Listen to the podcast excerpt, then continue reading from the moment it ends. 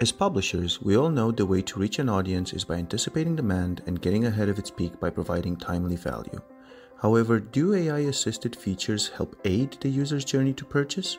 As part of the special WordPress 7 part teardown series, Jeremy Fremont and Vahe Arabian explore Macworld, your source for all things Apple and one of the leading industry news sites. Over to you guys. Hi, guys, and welcome to the Saturday Publishing's special Teardown WordPress Teardown Podcast Edition. I've got with me uh, Jeremy Fremont from Multidots, and so we're starting off with Macworld. So, what is Macworld? Uh, we can see from the web. I've got the page up, and I guess what we can see here is um, there everything and everything related to the world of Apple, providing news, deals, reviews, and tips around their respective products. Now let's go a little bit more deep dive. Jeremy, what what what did you notice when you started to look into Macworld itself? Yeah, I mean, so uh, one of the things I always love doing is checking out different websites and just being able to understand, you know, what they're doing well and what could they use as far as some improvement. And so on Macworld, I've only myself entered into the Apple world over the course of about the last year. And so this isn't a website that I've spent a huge amount of time on. But I know that there's a huge amount of people around the world, right, who are Mac advocates. So anything and everything Mac, they're going to love. They're going to want to uh, consume all of this information. So I believe, right, Macworld.com is one of the largest publishers in the space. There's a few other competitors, but they're one of the big 800 pound gorillas. Would you agree? Yeah, they're the top three, and we'll, we'll definitely show some of the stats soon about that as well. I think they're in the top three of the. and are, are you are you personally a, a Mac user yourself, Vahe? Uh, I'm not, but uh, we're WordPress we're WordPress fans, so they're on WordPress, so we're going to be looking at the website as a result. So absolutely, so uh, you're going to be hearing it directly from the source of two people who are not into the Mac world as much as you who are listening to this. But let's dive on in, and uh, I'm excited to tear down the website directly with you. So, one of the first things that we obviously see here at the top is uh, there's a lot of different topics, right? So, they break it down into their silos. So, if people want to understand more about the iPhone, iPad, Apple Watch, right, they can get into their uh, silo of information, which is quick and easy to be able to understand. And then they've, of course, got that bar, the hot topics right? Uh, some of the other things that are going to be more of the latest trend, such as the Vision Pro that has recently come out, which a lot of people are going to be interested about. And that's going to be more of a one off, right? It hasn't earned its position up top. And then, uh, of course, we've got the English edition. So it looks like they have a few different uh, languages, I would imagine. Yep. They've got UK, uh, English, and Spanish. So they've even factored in uh, English targeting that isn't, because sometimes what publishers might assume is that just because you're on a .com, you can target both UK and English, but it seems like they, they generally also want to target UK as well. So that yeah, they've set up themselves for that, and then the Spanish. That makes sense. Could you click on the um, English UK one, and does it go to a .co.uk as far as the URL extension? No, okay. It's, it's forward slash forward slash en dash gb. Okay, so it's still on the same exact site, uh, but I would wonder how much of the content changes and shifts because the product releases might be slightly different directly in the UK versus the product releases that are going to be coming out maybe in the States. Um, so that'd be an interesting thing to also explore um, how much content has adjusted from one to the next. Uh, if we just scroll down, uh, how much of their content is going to be fueled directly by ads. I'd be curious. So we've got the one ad on the right hand side. What other ad spots? We've got that big airplane ad choice that's showing up. So some programmatic yep. advertising that's showing. Yep. I'm curious to see as well what the ad density is as well. So let me just quickly uh, fire that up. Yeah, so generally, let's uh, I can use a, Chrome extension called ad, ad density, and that can really give us a indi- good indication of whether or not the viewport density has been over 30% or not. Um, this uses the IAB standards to assess whether or not there's been any interruption to the user experience, which is going to be very important. Absolutely. And we got to be thinking about, you know, core web vitals and everything along those lines. If there's a, a lot of CLS that's happening when the ads are loaded, um, this yep. is a great plugin uh, to be aware of. So anybody who's listening to the podcast is directly on Google Chrome, your browser extension and it is just called ad density. Um, there is no space between the ad AD and then density, D E N S I T Y. Um, so it'll give you a wealth of information when you're checking out different websites, um, specifically publisher sites that have advertising as part of their uh, revenue generation model. So what are we finding here, uh, Vahe? We can see here that it's, it's they're almost hitting the maximum, uh, 26%. It's fluctuating between 30 to 60% because particularly the right hand side corner is um, overtaking a lot of the there's not as much content and there's there's this block there's the block between the article there's the right hand side and then there's also the ad layout at the bottom. So particularly with the homepage they they're, they're pretty much because they're, they're probably getting the most traffic to this page. They're trying to really maximize the monetization for that. So it is uh, causing high ad density which might be intrusive to the user experience. Okay. And what would happen if somebody goes over that 30% mark in their ad density? What would happen if somebody has, like, let's say 40% ad density? What would that do negatively directly for the website itself? Look, I mean, there's not, uh, uh, uh this, is, this is all correlation, right? We, we can't say, like, if you go across this percentage, then it's going to cause this automatically. But we've seen, particularly, I've seen as well, particularly where there's been other ad networks where when they've ever done that, and there's been the helpful content update, that it does um, definitely uh, result in a drop in some of the rankings because of the perceived quality of the content and and how users interact within the page as well. That pogo sticking effect that maybe people might have with um, jumping on the page and going back, and maybe that's not also also uh, that perceived irrelevancy might um, determine that the content quality isn't as good. So um, yeah, it's always going to be a balance between maximizing my revenue with ad layouts and getting people to the direct articles and and um, destination that they, they want to go. Yeah, so that's a very important point. So if you're thinking about starting a publication website yourself, or if you're a publisher, right? Um, there's always these rules of thumb, and one of those rules of thumbs that's a big takeaway is ad density, right? So if you haven't heard that term before, be conscious of it. So keep your ad density to less than 30%. That's the rule of thumb that's learned here. Otherwise, you're going to negatively hurt your user experience. And any search engine, regardless if that's Google, Yahoo, Bing, right? They care about ensuring that the websites that they're ranking high organically within their search traffic is going to be good for a user experience. So that rule of thumb, if it's over 30% ad density, you're going to give yourself, as far as the users visiting your site, a negative ad or ne- negative experience on your site. So uh, great rule of thumb and a good call out. Thanks there, Vahe. No worries. Let's let's, let's get let's dive further. I think we mixed up. We saw the um there was a feature that we saw here. I think it was called the AI. What was it again? The AI search.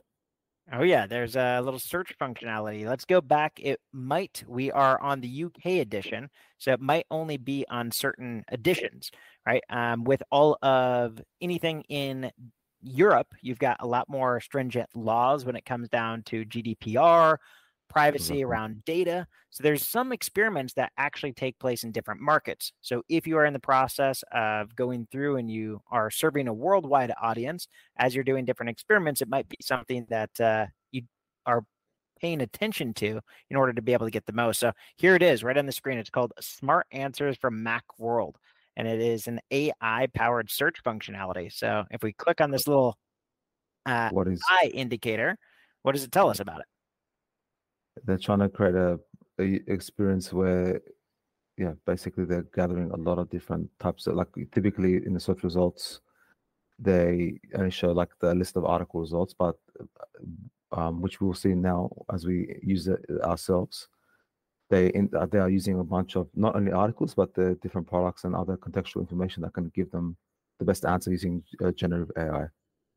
That's amazing. So, so, one thing that's great to see as far as a publisher is that Macworld, even though they've been around for so long, publishing so many stories, that they're diving right on in. Right? Uh, you don't see AI powered search functionality on that many websites as of yet, even though AI has been around for a while, but it's made a big splash, right, over the course of the last year. So it's great to see that they're using the latest trends. So let's just do, do a little search, right? Um, what what are you interested about uh, that comes to mind that you would like to learn more about that we'd like to test out the search on the page? Jeremy, I want to throw back to you because you're the newest um, Mac user amongst us. So, what's been some of the friction points that you've experienced when trying to get used to your MacBook? Yeah, so one of the one of the biggest things that uh, I needed to get used to um, was the ability to be able to drag and drop windows, and I like to be able to throw a window, and it would take up half of the screen. So that was something on a Windows that I was uh, very used to. And another one is I needed to adjust some of the keyboard shortcuts. Um, the Command versus Control tab uh, were two things that took me a little bit of time in order to be able to get used to. That yep. I'd be curious to see what what they say. Uh, on Macworld? Do they have any intelligent answers? Is, is AI useful enough in order to be able to give me the directions that I need to be able to make some of these adjustments to dive deeper into the Macworld myself and being an Apple user? And the thing is, I've been an iPhone user forever, right? Uh, ever since I, the original iPhone came out. Um, but uh, the Mac computer, let's see what they say about changing some of the keyboard shortcuts. So we've got the same challenge here as well with the ad density being a bit too too strong, but yeah. Okay. So it's giving us a I'm gonna zoom out a little bit just because of the ad experience. Okay. It's giving us a direct answer and it's providing us some citations. Yeah. So they've, they've got a few posts, I believe. So one around this one. The funny URL. Okay. So useful Mac Mac Ops keyboard shortcuts to help you work faster. Let me just quickly jump back and see what the actual answer was to see the relevancy of that. The change keyboard shortcuts is different ways of doing that. This is how you go to this step. It's interesting. Um, what do you see? How do you feel like the, the results are, the answers are from this based on your experience with changing shortcuts? Was is this accurate for you, or do you feel like that is this too generic? It's too generic. I mean, uh, I we did ask a very specific question. Um, I think let's let's scroll down and see if it gives me any other helpful articles or anything. I think it's going to be very hard for it for AI to generate what I want to change. So what else does it have down below? So for the prices and deals for uh, keyboard, which is interesting. All right. got the article results as well. Trying to sell me a keyboard. All right, there we go. Some affiliate income coming in there. Yeah. Always good from publisher standpoint. Exactly. All right, and so then it has a whole bunch of related articles that are being shown up underneath, and then related questions to explore.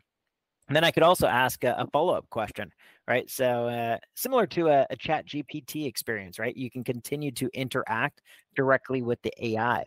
Um, so yes, it, it's very likely, you know, that they are utilizing the OpenAI um, API here in order to be able to learn a little bit more and have the interaction through Macworld. So um, let's let's try. I don't know if you remember that exact same thing that you searched, but I'd be curious now if we go back to their generic search, does all of their search interact with AI? Because I know there was another search functionality at the top of the page, or does the search functionality at the top of the page have different types of results?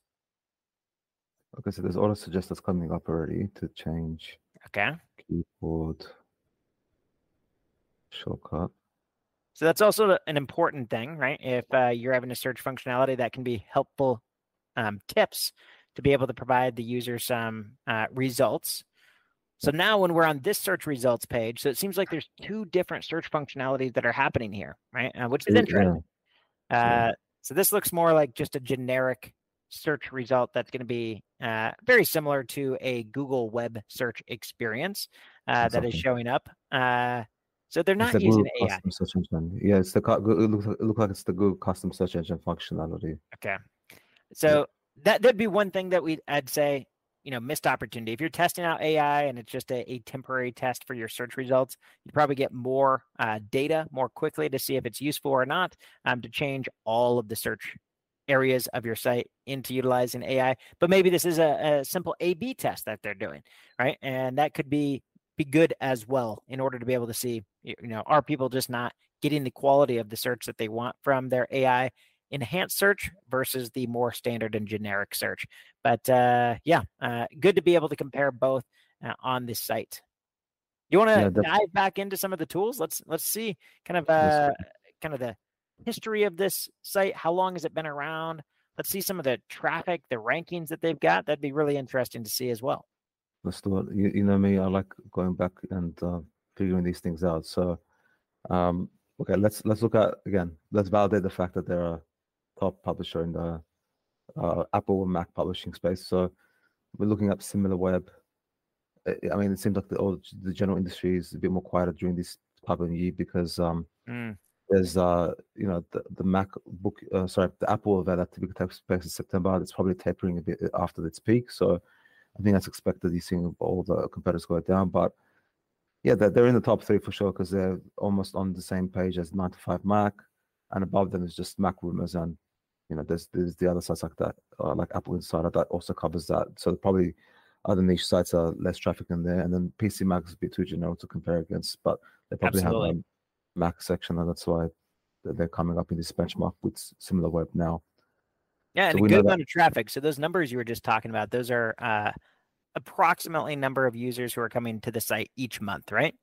Correct. Yeah, exactly. So this is and this um screenshot from SimilarWeb, which which is a competitor intelligence tool that it's a freemium tool. Uh, you can just get a top level lowdown of some of the uh, benchmarking that they're doing themselves here. You can see some of that uh, initial information here, but then it's a bit more costly. You can buy a subscription and see a lot more deeper uh, data that's showing in here. But yeah, I mean, we we we can definitely validate that it's a, a top um, niche performing web, website. Absolutely. But what sort of yeah, I mean, so I'm gonna jump onto Ahrefs, which is a more SEO uh, search. Sorry, it's an SEO competitor research and backlinking tool. It's you know SEO is the core of what I I am. My background is and what I do, and we can see here that right. So we saw that in uh, archive.org.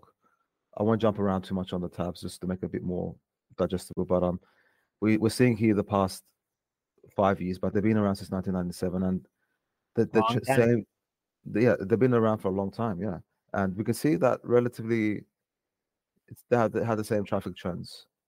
Then all so of a sudden, you're you're looking uh, for anybody who's just listening to the podcast. Uh, we're looking around about a million or so hits to their website back for quite a quite a stretch for for many many years. Uh, not a huge amount of spikes. Uh, no big decreases, kind of just plateau, just a little bit up, a little bit down uh, for many, many years. And it looks like there's a big spike that's happening on the graph. About what time did they see that spike in traffic? Yes, so from, uh, from April 2022 to June, July, uh, they saw the first uptick in the traffic from 941 to almost two and a half million to 2, wow. 2.3 million. Wow. They, that they then sort of plateaued for like they went a bit up and down in that period, and then again around that same period they went from 2.3 up to I think yeah almost four million. So they almost doubled their traffic within those periods, and so it's pretty that, interesting. That, then the, the last spike is happening in about a year later, right? In 2023. So the first one Correct. in 2022, and then uh, yeah, the the top of the the charts there is September 2023. So I mean, we're talking about doubling in the amount of traffic that was going on. And I'm just doing a quick search on my side as well, and it looks like around 2022 and there's a core Google algorithm update that took place between the 25th of May and June 9th, which looks like it kind of also corresponds with that. So I'd imagine having really quality content, more long form articles also probably was a, a, big helpful item that allowed them to be able to increase some of the traffic. You have any thoughts of what would have caused kind of a, a big, almost double of their traffic increase during some of those periods? Yeah, they're 4x in like pretty much one and a half years. And I guess we can there's um pretty clear signs of what made that happen. Um sorry i'll go back to macworld and i'll show you guys quickly um now archive.web okay. Uh, because that, that really that gives you a clear indication. I mean there's two things that happened. I think the first thing as well was um they got bought out by foundry. Uh, mm, so their parent that, company is foundry. The parent company is foundry and i think that also led to a change in the direction of the strategy to um, focus more on evergreen and um, on on a lot of the deals content that they have. So I'm, i want to quickly show everyone that's watching the video the changes of their website during that period, and then uh, we'll try our best as we can for our podcast listeners to articulate this as well.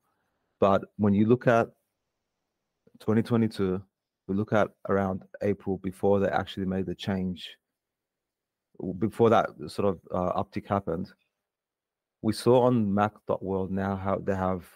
Oh, one second, let me just let this load. And one of the things, just for everybody who's listening to this, this is going to be utilizing uh, a free tool. Anybody can utilize it. Uh, it's on archive.org. It's called the Wayback Machine. So think of it as a time machine that actually exists. It's a time machine that exists directly for the internet.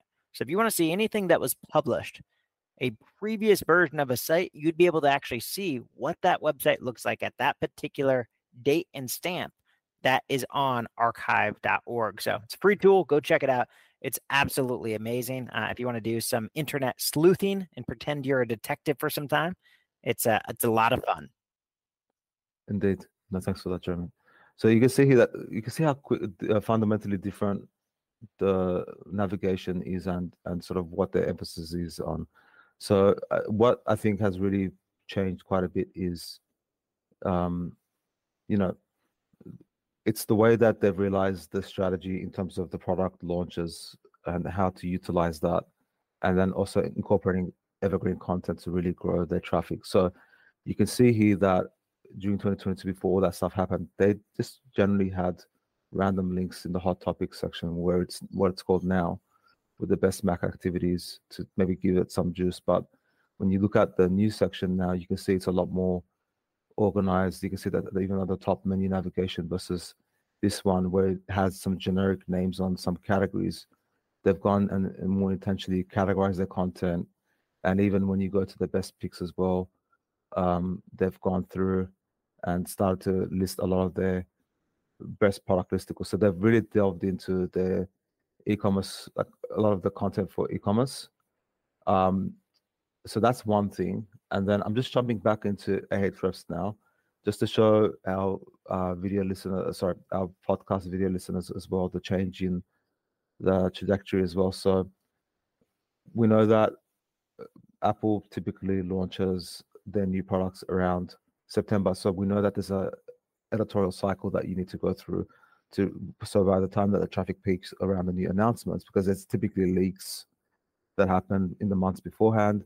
And so that it seems like from April to that period, they've uh, progressively worked on core evergreen content and just continue to update that and um, really trying to prime that content to, to maximize the visibility. So, for example, iPhone 15 release date, well, when is iOS 7 S7 coming out? So there's there's a bunch of evergreen release date content features that they might have an initial article around and they keep expanding and expanding upon it. They'll cover they'll cover a lot of um, different angles around around the subject around the, the launch of a product. So it might be an announcement around the price hikes. Maybe they initially announced the price hike around this amount and then they change that before the event. And you can see how very much there's that seasonality to that as well. Um, there's even and, and that's a hard thing, right? Uh, if you're in a very product focused industry to create evergreen content, but it's an important thing for any publishers listening, right? You don't want to necessarily create just one piece of content and just say, hey, that's it, it's done. You can actually go through and you can update that content, right? And that update is a new signal that that's been something fresh. And those signals directly to search engines can make a big difference directly into your actual traffic numbers. So maybe just like you're saying, Vahe, you might have found a great thing. They might have just published an article previously, not really made updates, and now they're really making it more evergreen because they're saying, "Hey, let's make some changes, make it updated, make it fresh." Um, so yeah, that's a great call out. Thanks for that, Jeremy. I think the other, all, all, uh, sorry, the other secondary lesson to as well is around the clusters and really planning whether it's news clusters, whether it's evergreen clusters as well, all the different angle as, uh, aspects or angles that really help build up like the key categories like all these topics here. So like you can see here that for example on the current version of the website, they have Apple Mini 7, iPhone 16. So they're gonna we're gonna see probably in the next couple of months a build up of that similar content that we saw for iPhone 15 um, happening. And so that's a lesson that you can also go back into competitive tools like this to really inform you on the kind of content that's going to work. So whether it's like the difference between various products, uh, iOS updates, um, prices, all these different uh, aspects, or, or even the question, when is this coming out, and factoring that into your into your content refreshers and going back and constantly updating the pillar content to update that as new news content comes, uh, news updates come about. You can anticipate much of this and, and ensure that you have success because it's like like you said, Jeremy, right? It's it's pretty competitive. It's not Apple. A lot of people cover um, Apple and iPhone news, and and sort of being able to really get ahead of that is going to what's good. And sorry, as well for our, our video watch listeners and watchers, um, you can see KD metric from Google uh, from Ahrefs, which is their measure of how difficult it is to rank for a topic slash keyword. Um, zero being easy, hundred being very hard. You know, it's not that easy to to really rank for these terms. Like it's already like above sixty for many of these topics. And so, yeah, you can see here as well, Apple iPhone 15 or Apple, if I even look at um, iPhone 16, it might not be competitive now because there's not much demand for that search. But as it builds up, it's going to become more competitive. So you get ahead, you identify these new searches, you build up the traffic that way, and then you you got to be above above the pack once it actually comes out. Yeah, I mean, there's a, a, wealth of insight you can learn from all of these different tools. So, yeah, it's great being able to dive in and uh, really see behind the curtains, if you will. No, absolutely. But I think as well, like we know that that's a good growth strategy, but we can, you know, frankly see that this has been a bit of a dip that's happened post September as well, Jeremy. So I think that also uh, would be great. Let's to talk about the monetization side of of their website because I think that's going to be a key factor to really um, help publishers shift their focus on how to do this same thing, but in a new search generative experience world, a new search world that's happened since September.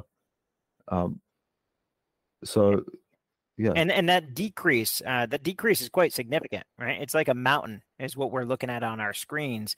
Uh, an increase going for about a million up, and then an increase going about a million down as far as traffic numbers on a monthly basis.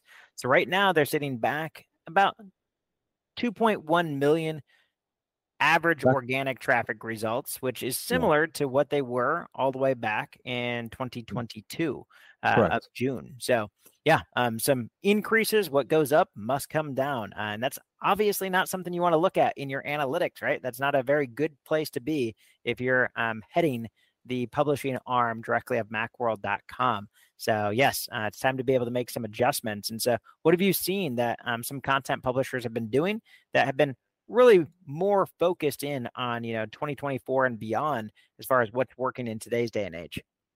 Correct. So, I think there's still publishers that are doing a lot of the same same things now. So, what particularly in September, Google did uh, they rolled out a fundamental change in their algorithm, which they factored in the helpful content update called the helpful content update, and that's um, factoring in expertise, experience, authoritativeness, and trust. Um, so they're trying to incorporate a lot more of the first perspective uh, aspects of of when the content. And so traditional publishers, what they'll do is um, they found out the strategy that we spoke about, and they'll just go until the cows go home, like in terms of publishing a lot of this type of content uh, and maybe maybe their editors haven't tested that content before, or they haven't.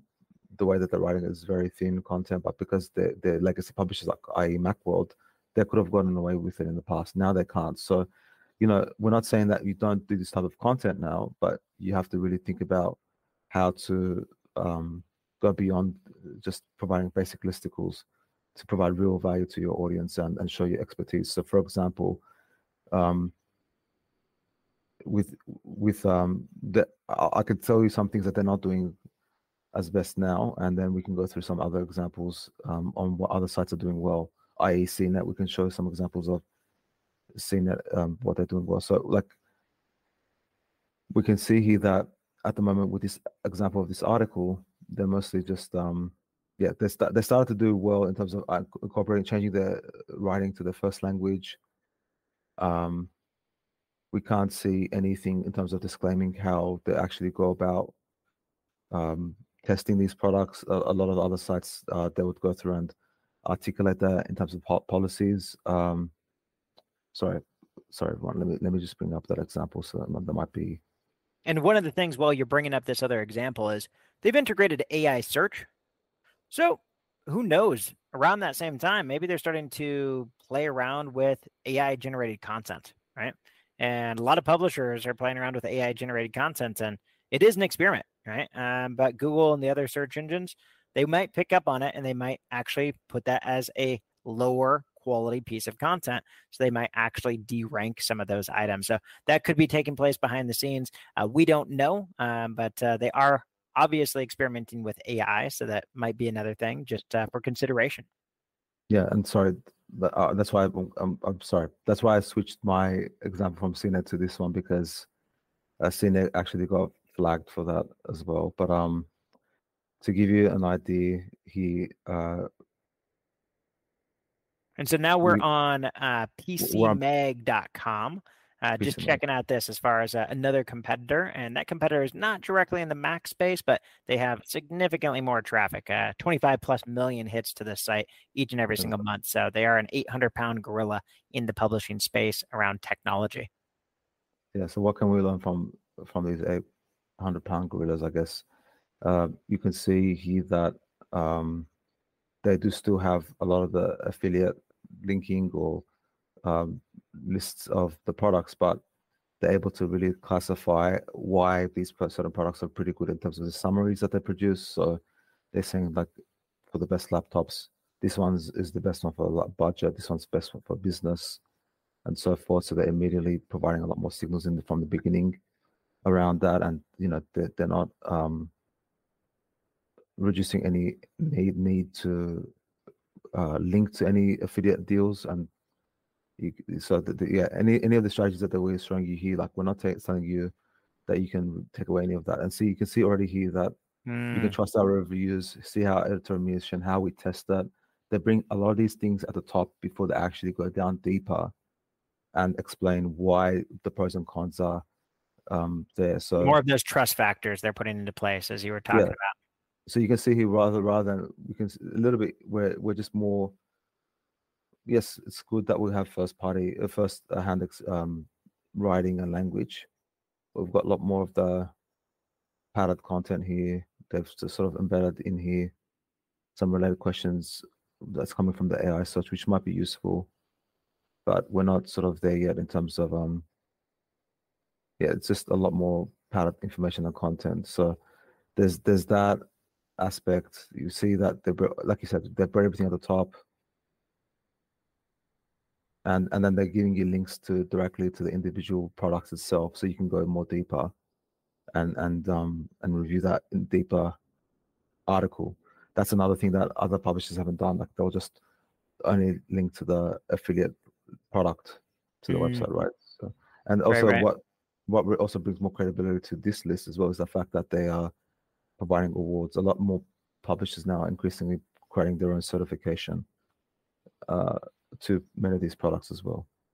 Yeah, so. which always is helpful, right? Uh, everybody likes that certification. And uh, instead of stars in this case, what we would be looking at is the ranking. Uh, they're utilizing dots, so 4.0 excellence rating. Um, so it's really easy to be able to see. Everybody knows like five stars when you're in the process of looking for a restaurant you're going to be judging. You don't want to go to a two star restaurant. So you're looking for a five star. Same thing when it comes down to evaluating products online, right? You want to be able to do your research, compare different types of laptops, or what is the difference between an iPhone 15 versus an iPhone 16 same thing. So those reviews are really, really, really important. So yeah, uh, nice clean layout that uh, PCMag is using across the board. So uh, another good, good, that picked, good that you picked that up because, like we said, like ad um, intrusiveness is definitely one aspect as well that we saw many sites saw a big down downward trend in September. There was that they had too much ad density, and you can see a lot of that content that we know people are just going directly and comparing the products. Now they're providing more of the background information if they're ready to read more and and um, understand a bit more about making a decision. They've put everything else at the bottom here. So, and then there's the summary table as well, again, just to reinforce. And so it looks like uh, PCMag is utilizing a lot more affiliate links than Macworld. So that would be another comparison, right? If I was in charge of Macworld as far as a comparison factor, I'd be looking at the revenue. How much revenue is actually being generated directly from the site from the programmatic advertising versus how much revenue is being generated directly from affiliate income that's linking off to different products. And if it's actually worth it to have so much ad density of that 26% as they do now, or if it would actually be a better user experience where they could increase the site traffic by people staying on the site longer, being happier with the experience of navigating around. And if they are, guess what? Then they could increase the amount of affiliate income that they're making. That's always one comparison that you have to do when you're in the publishing space. And so that'd be one thing um, we'll notice if I look at your tab and the Macworld it's still constantly there's a spinning globe at the top so there's ads that are constantly being switched out constantly there's loading taking place. Um, and that's one of the things i noticed when i was actually navigating around the site uh, myself is i did notice some slow load times of just some very large blank spaces and then those ads uh, loaded later on after you know multiple five six seconds of being on the site and you know i have really fast internet speeds at my place so uh, that's another thing that I, I did take note of when i was navigating around myself. No absolutely i think that they're all very solid and very fair points jeremy so thanks thanks for adding to that as well. Can we um see um, uh, on foundry.com um, just last thing uh, we looked at some of the articles. We looked at the homepage. We saw an AI search functionality. Um, let's go into one of the categories. I'd just be curious if we would actually open up, you know, the iPhone category and then open up on the. There's a hamburger menu next to the Macworld. So I'd be curious to see what those look like. Like what is hidden in the other item underneath of here. So if we open that hamburger mm-hmm. menu, so actually it repeats, right? So it's got yeah. Mac, iPhone, iPad, Apple Watch.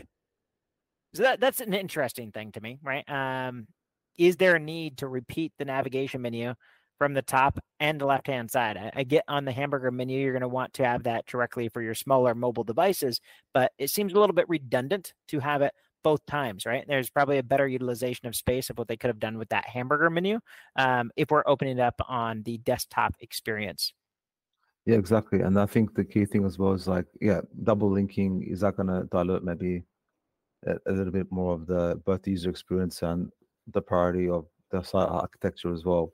That can be something else as well because you can see here, uh, sorry, on, on the non-hamburger menu, how they've really tried to refine and optimize to sh- to prioritize the most important sections, which which I think has helped them see that 4x jump from 2022 uh, to before September, and now we're seeing here pretty much they just want to try to add as, as much as of the categories that they have on their website. So is this a good utilization of the page uh, of the section? Like like you said, that's something that you need to question. Yeah. No, interesting. Uh, I think that uh, there's some good insights and some tips that have been shared directly here. Anything else you want to kind of review or dive deeper into on macworld.com at the time being? No, I think that's. Sorry, no, I don't think at the moment. All right. Well, that's a good breakdown. So, folks, we hope that there's been a couple different takeaways that you've had directly from the episode. Again, always think about anything that you're doing, think about it from your user experience. The better your user experience is going to be, the happier they're going to be navigating around on your site, and the better the quality of the content is going to be. Guess what? You're going to get rewarded by not only happier users, but when you have happier users, all of the search engines are going to reward that as well. So, quality content is always going to be something that's very, very important. It's never going to go away. That's never going to change. And a quality site experience. So, take that away. Uh, be conscious of the ads that you're actually loading on your site and what is actually making your site revenue. So, uh, thanks so much, Vahe. This has been great uh, diving into Macworld, and I definitely learned some tips from you. So, we hope that the, the audience learned some things as well. Likewise, until the next episode. See you guys later. Bye, everybody. Special thanks to our sponsors and co hosts Multidots for contributing to the seven part WordPress Teardown series. Be sure to subscribe to future episodes at stateofdigitalpublishing.com and join us for a deep dive into our upcoming WordPress Publisher Success Week starting on February 26 by visiting stateofdigitalpublishing.com slash WP hyphen week. Until next time.